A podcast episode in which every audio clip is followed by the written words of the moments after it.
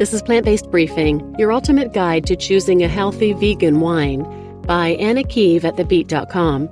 And I'm your host, Marian Erickson. I'm a voiceover artist by profession, and you can check out my website and demos and hire me at plantpoweredvo.com. I'm hired mostly for explainer videos and corporate videos, e learning courses, telephony, which is telephone answering systems and on hold messages, commercials, that kind of thing.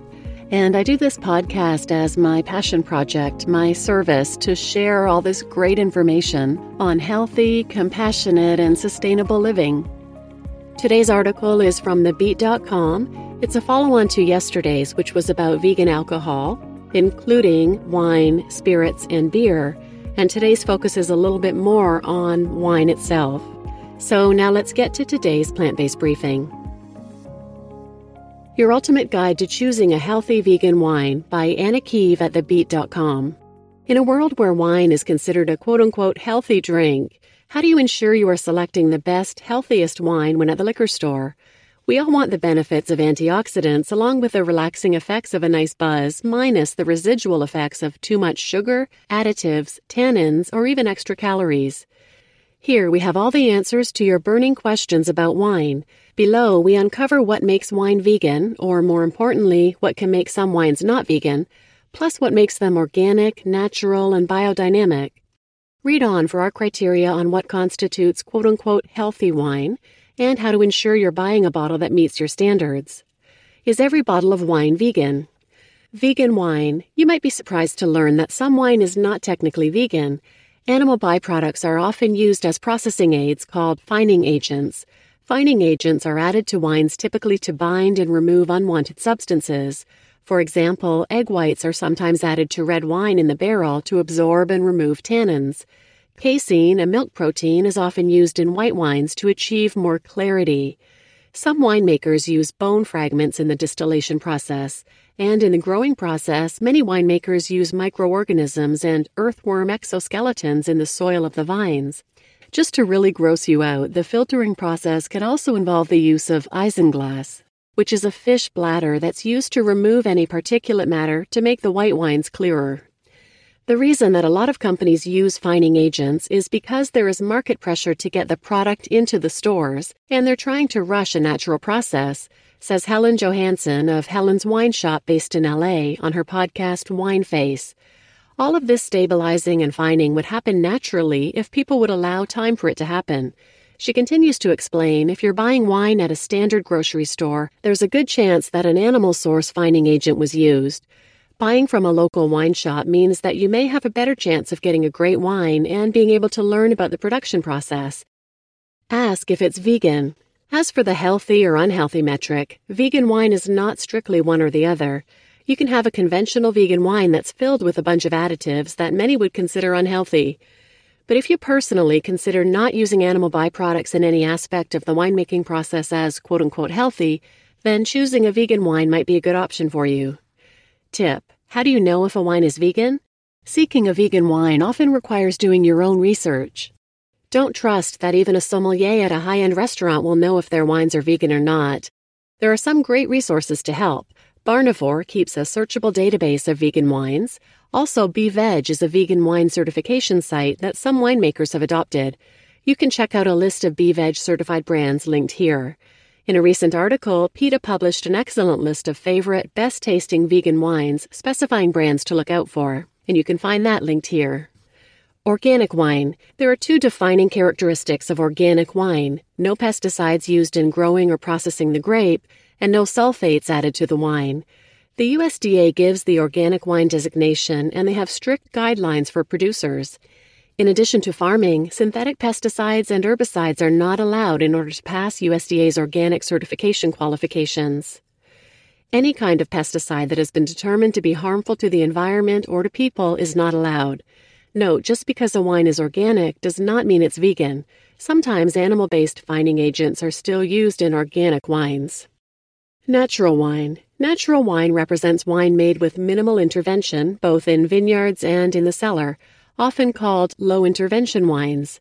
While there is no official designation for natural wine like there is for organic wine, generally the criteria for natural wine is as follows organic grapes or biodynamically grown grapes, hand picked or harvested, no technology in the field, low yielding vineyards, and no added sugars, cultivated yeasts, or foreign bacteria.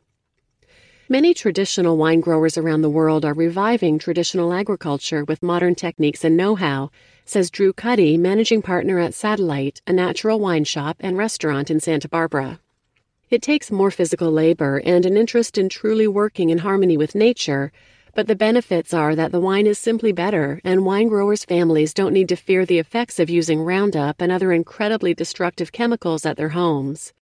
Tip Since the natural wine movement originated in France in the 1960s, many natural wine bars and shops have been popping up around the country. Next time you're going out for a glass, do a quick search for natural wine bars. Biodynamic wine. Biodynamics, as defined by the Biodynamic Association, is a holistic, ecological, and ethical approach to farming created by Dr. Rudolf Steiner in the 1920s. Biodynamic farming incorporates holistic practices of the past, including using aspects of astrology and focusing on the farm as a complete ecosystem. They also ensure a clean winemaking process so no pesticides or fertilizers are used. A core premise is gaining a wider connection to the world and the universe. They believe that there are hidden elements that connect a vineyard with the farmers who care for it and cultivate it. What makes a wine healthy? While everyone's definition of a healthy wine might vary, below are some of the key criteria that you might use to constitute a beneficial beverage. Rich in antioxidants. Dry red wines, since they maintain their grape skins during fermentation, pack a more powerful antioxidant punch. Antioxidants found in red wines are called polyphenols, which have been shown to protect the lining of blood vessels in the heart. Studies have shown that drinking red wine in moderation has been linked to lower risk of cancer, stroke, and heart disease. Low in sugar.